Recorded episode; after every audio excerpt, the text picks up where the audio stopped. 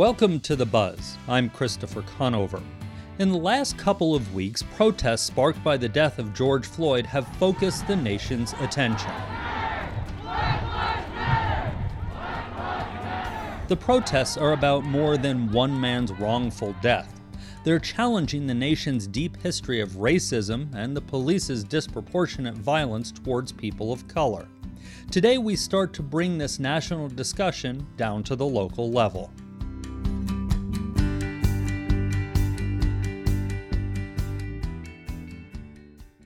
The National Association for the Advancement of Colored People, or NAACP, has been around for 120 years, with the mission to ensure educational, social, economic, and political equality and rights of all people. We talked with Cherie Meeks, Vice President of the organization's Tucson chapter, about the events of the last couple of weeks and the larger discussion at play about racism and police violence. Our charge really is to do what we can to dismantle systems of oppression and to work to uh, end racism. Tucson is one of a couple of cities in the country that has completed the eight can't wait strategies for policing. Those include things like a ban on chokeholds and strangleholds, warning before shooting, requirements for reporting and use of force continuum. Do you think those policies have made a difference here in terms of police interactions with the communities, especially Tucson's communities of color? I think those policies make a difference. We need to have policies in place so when things do happen, we have that to be able to say either you were in compliance with this rule and this regulation or you were not. So having those in place is is important and I think that it has impacted our community these policies are there for a reason. You know, we have a positive working relationship um, with the police chief, uh, Chief Magnus, and um, we are pleased with the things that he has implemented here in Tucson, and we um, hope to see that happen in police departments in the surrounding area. You may have just surprised a few people when you said the chief and Tucson police are doing a pretty good job and you have an open dialogue with them. That's not something we're hearing a whole lot of right now. I think uh, some folks may be surprised. They may be. And I, I think that what happens is, you know, we are not a monolithic people. You know, there's diversity within our community.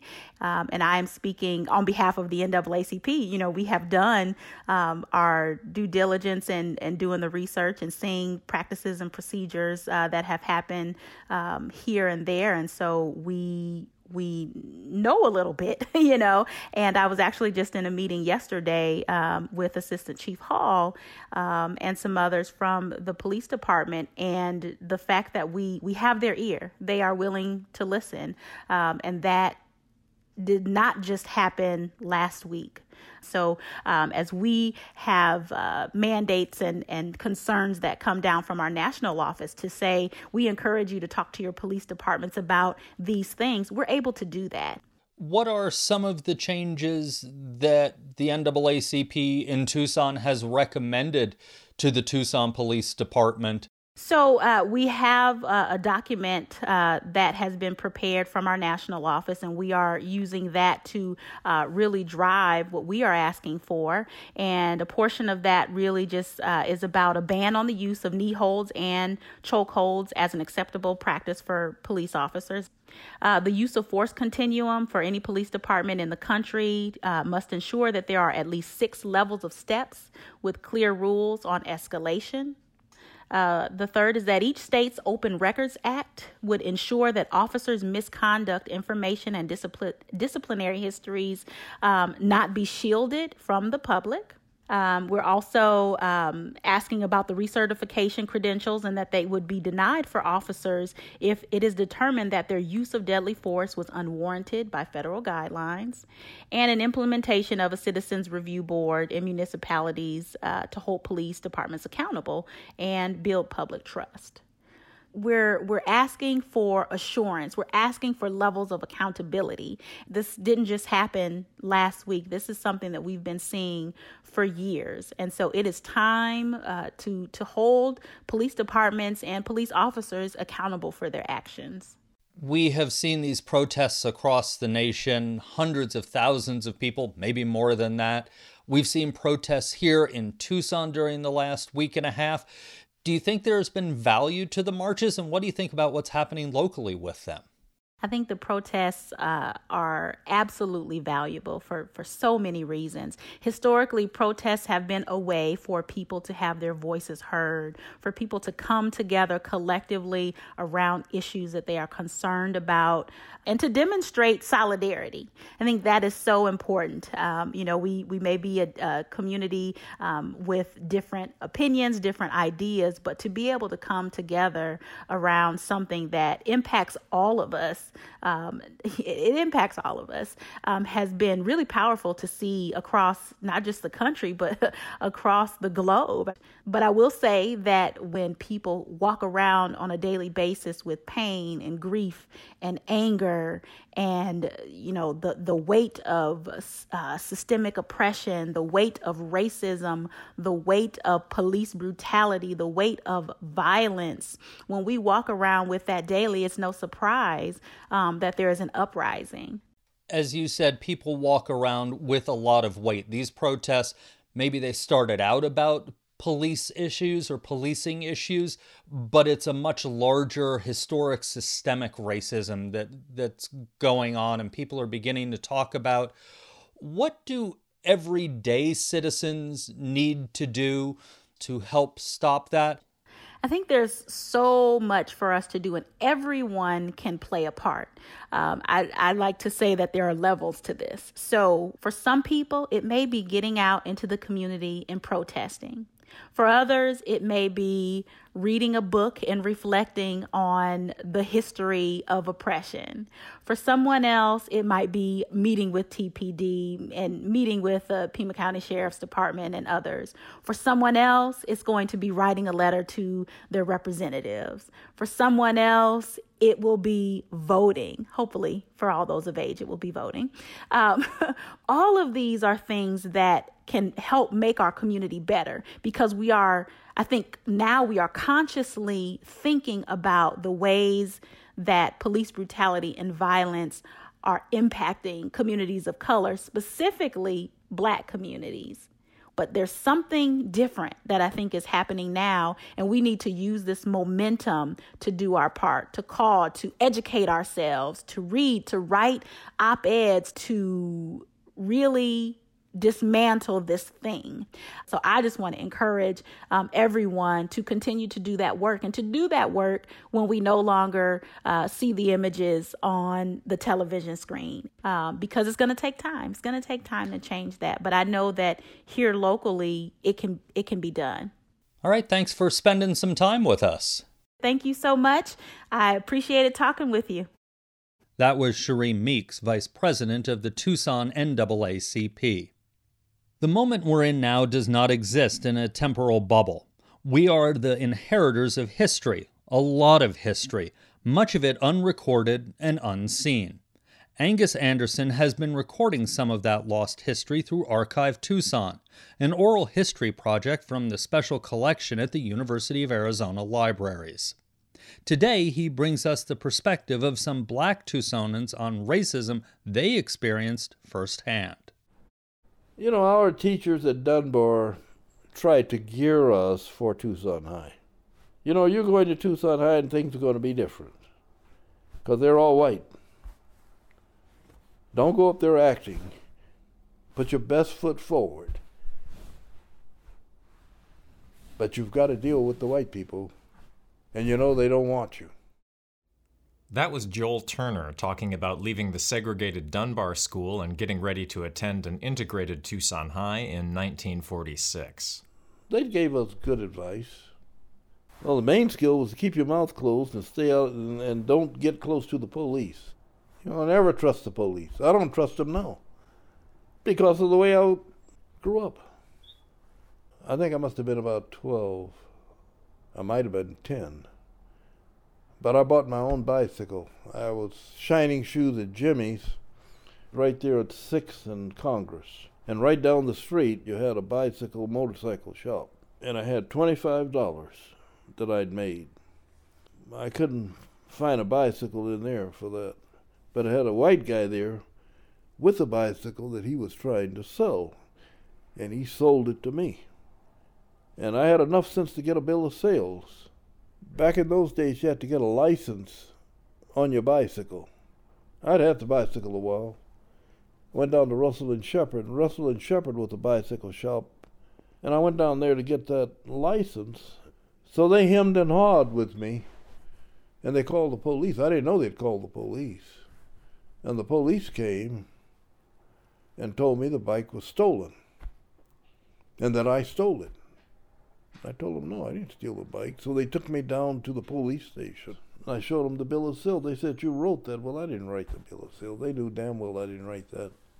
And they took me downstairs in a black room with a ceiling light hanging down just like you see in the movies and interrogated me. Oh, they kept me down there all afternoon. And uh, oh, I was scared to death. Eventually, about 7 o'clock, they let me go home and took my bike. I have never liked a policeman since then. A year later, the police finally returned Joel Turner's bike. Stories like Joel's let us visit the past, expand our sense of experience, broaden history beyond traditional sources, and look at the present in a different light. This is Barbara Lewis. She attended Dunbar several years after Joel Turner. Our motto was be the best. And I think we all tried very hard to be that because what was said was you're black and you have to be better than anybody else to be able to get even the lowest job or whatever there. You have to be better. You need to make sure your fingernails are clean.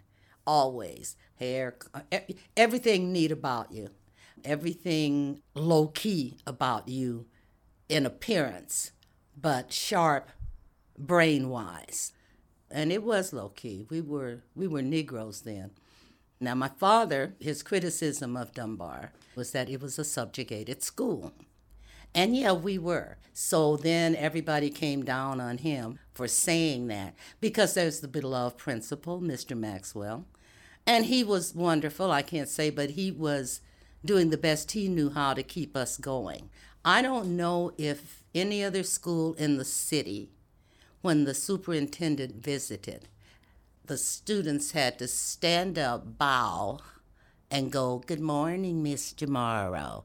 Now, if that, I, I know other kids at other schools like who didn't do that. It's so easy to map this interview onto today the double standards, the tension in how to respond to injustice. Here's Charles Kendrick, who enrolled in the University of Arizona College of Pharmacy in 1950. Well, my first day on campus was the worst day of my life. When I signed up for ROTC, I'm with career out of the Air Force. By the time I got in, I make it, you know, make a living from it. But the Colonel Donaldson, I'll call his name, head of the ROTC, walked out of that line. If it was a straight line, it'd be about two blocks long. Stopped in front of me and said, "From here on back, take in this line over here. Get in the Army ROTC." Is that because you were black? Or is that just, that just another I was the only line? black in line. Oh, okay, you were. I was the only black in line. There wasn't nobody up there but me. So you he know. decided So that he stopped right in front of me. My plans for career in the military was gone. This that quick. Now cafeteria at noontime, same day, and I'm standing in line. They waiting on everybody but me. People behind me, they start waiting on them, so they wouldn't serve me in the cafeteria. But what really hurt most of all, uh, when I went to register for employee, hey, sign up for my deal here, discount here. Who are you? I said, my dad worked for the university. Oh, what does he do? I said, he works for maintenance. What kind of job he got? I said, he's a janitor. He sat back down in his chair and told me, janitors' kids do not count. My dad worked as a janitor there for the president of the university, Harvill, and President McCormick, and there I never got a penny uh, uh, scholarship aid. So I haven't got, that still hurts. Whether we recognize it or not, that history affects us today. Nobody would dispute that our technology is directly built upon the work of yesterday's scientists and inventors. Our culture is no different. The injustice of 17th century slave law is here today, dampened by the Civil War, dampened by the Civil Rights Act, yes, but manifest in the distribution of wealth and opportunity, in medical care and incarceration rates, and of course, in violence. And you simply cannot form an accurate picture of what is happening today. You cannot make today better without looking backward. I'm Angus Anderson. Those stories come from Archive Tucson, an oral history project from special collections at the University of Arizona Libraries. Listen to the full interviews at archivetucson.com. And for more stories about Black life in Tucson, check out Sadie Shaw's Sugar Hill Oral History Project on SoundCloud. The first weekend that protests erupted around the country in response to George Floyd's death, Arizona's governor instituted a week long statewide curfew. Tucson's police chief, Chris Magnus, says the curfew helped even though Tucson's protest activity has been relatively calm compared to other places. As of last week, he says TPD arrested 31 people in relation to the protests for curfew violations, obstructing the street, and aggravated assault on a police officer. Chief Magnus attended a Black Lives Matter vigil held last week at the Dunbar Pavilion.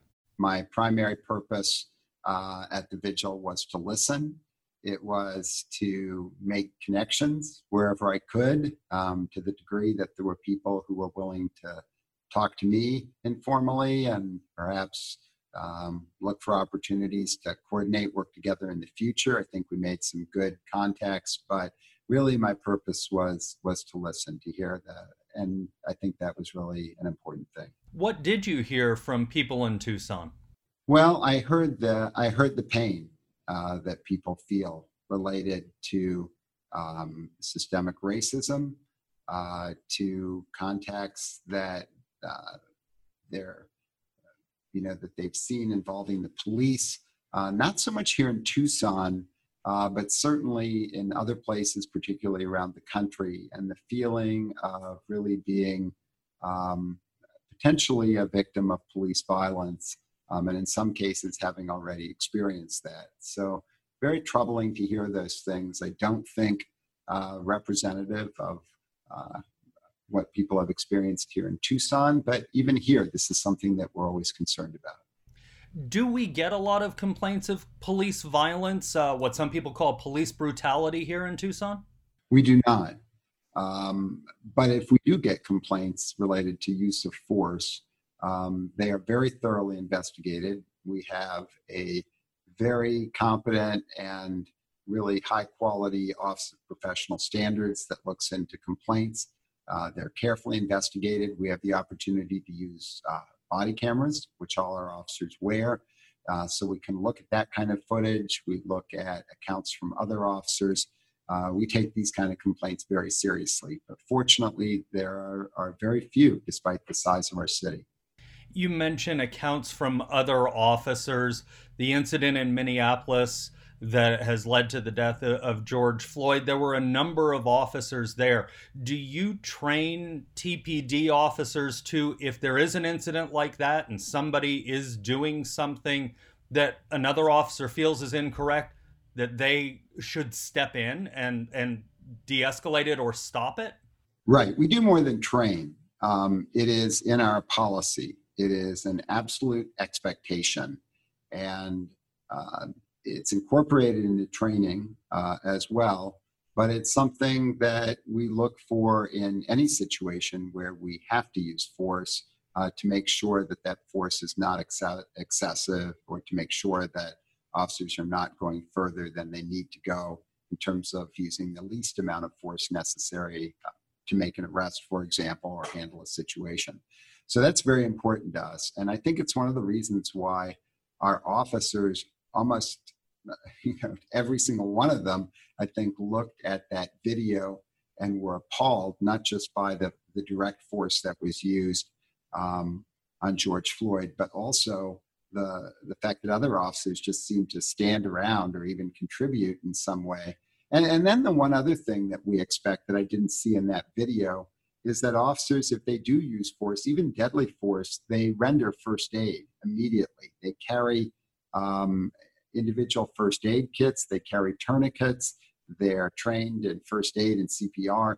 And uh, I've seen that, and it's kind of amazing transition when you have somebody that is threatening you, um, that has been assaultive towards you, and you use force, and then officers rendering first aid imme- immediately. I think that speaks to our culture and our training.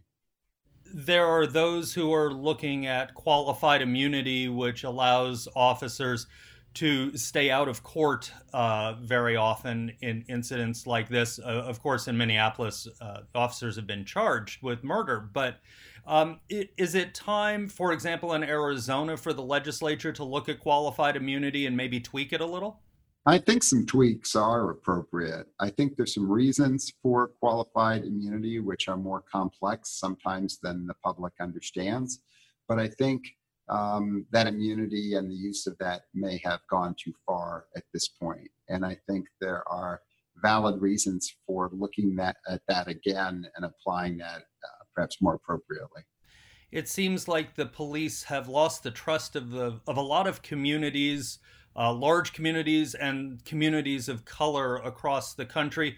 Do you have that feeling about TPD and Tucson? I do not. Um, I'm out a lot in the community, as are others in my executive team. Um, and we are continually measuring um, you know where the community is in terms of feedback whether it's communities of color whether it's people in various neighborhoods whether we're talking about the lgbt community um, it's important to us to hear those voices and to listen to what people have to say. And uh, look, we're always open to feedback. We're not perfect. We're a large agency. We have a lot of members. But I think overwhelmingly, we do have public support here. And there has been a lot of work well before you know a crisis period to build that trust and i think now is a time where that particularly pays off thanks so much for uh, spending some time with us Thank you for having me. I appreciate it. That was Tucson Police Chief Chris Magnus. An online petition to defund and disband the Tucson Police Department recently garnered more than 10,000 signatures, and advocates made their case to the mayor and city council at a public hearing Tuesday. As Jake Steinberg reports, the debate centers around whether reforms TPD has already made go far enough. A warning to listeners this story contains sound of a police encounter and mention of suicide. All right, the phone. Joseph Zimmerman called 911 and said he had a gun. In clear distress, he told the operator he didn't want to live anymore. He wanted the police to shoot him. Come on, brother, just drop the gun! They did. Zimmerman died in May 2017 after he pointed what appeared to be a gun at officers. They later found out it was a BB gun.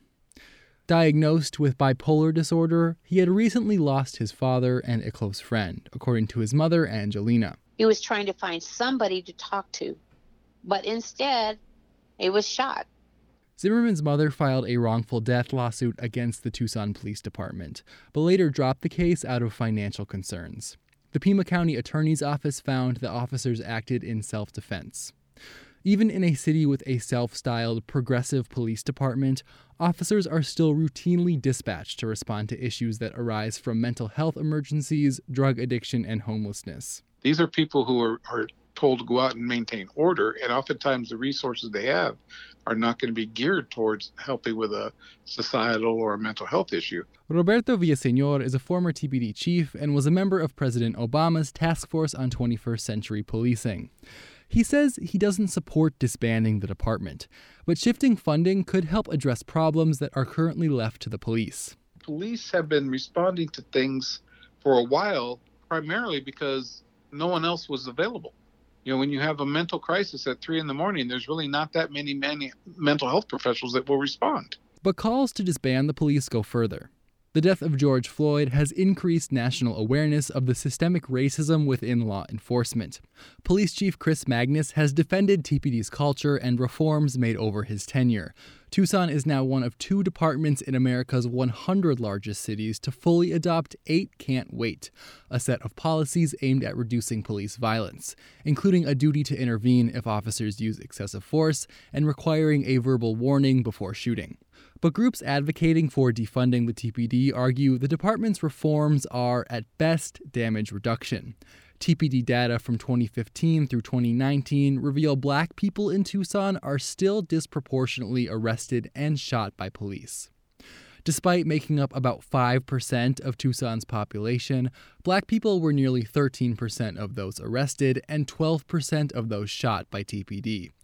The department established a force review board in 2017, in part to increase public oversight. The board includes officers and six community members who have voting power to recommend policy changes or discipline. Board member Tracy Hockett says growing up black on Tucson's South Side, she witnessed a lot of police abuse. She's used her position on the board to teach officers if someone runs from the police, it doesn't necessarily mean they're guilty. We call it the talk.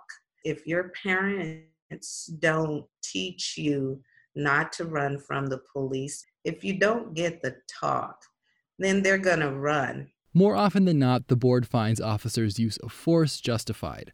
They only consider what an officer knew in the moment when faced with a split second decision. Board Chairman Lieutenant Corey Doggett also leads the department's advanced training.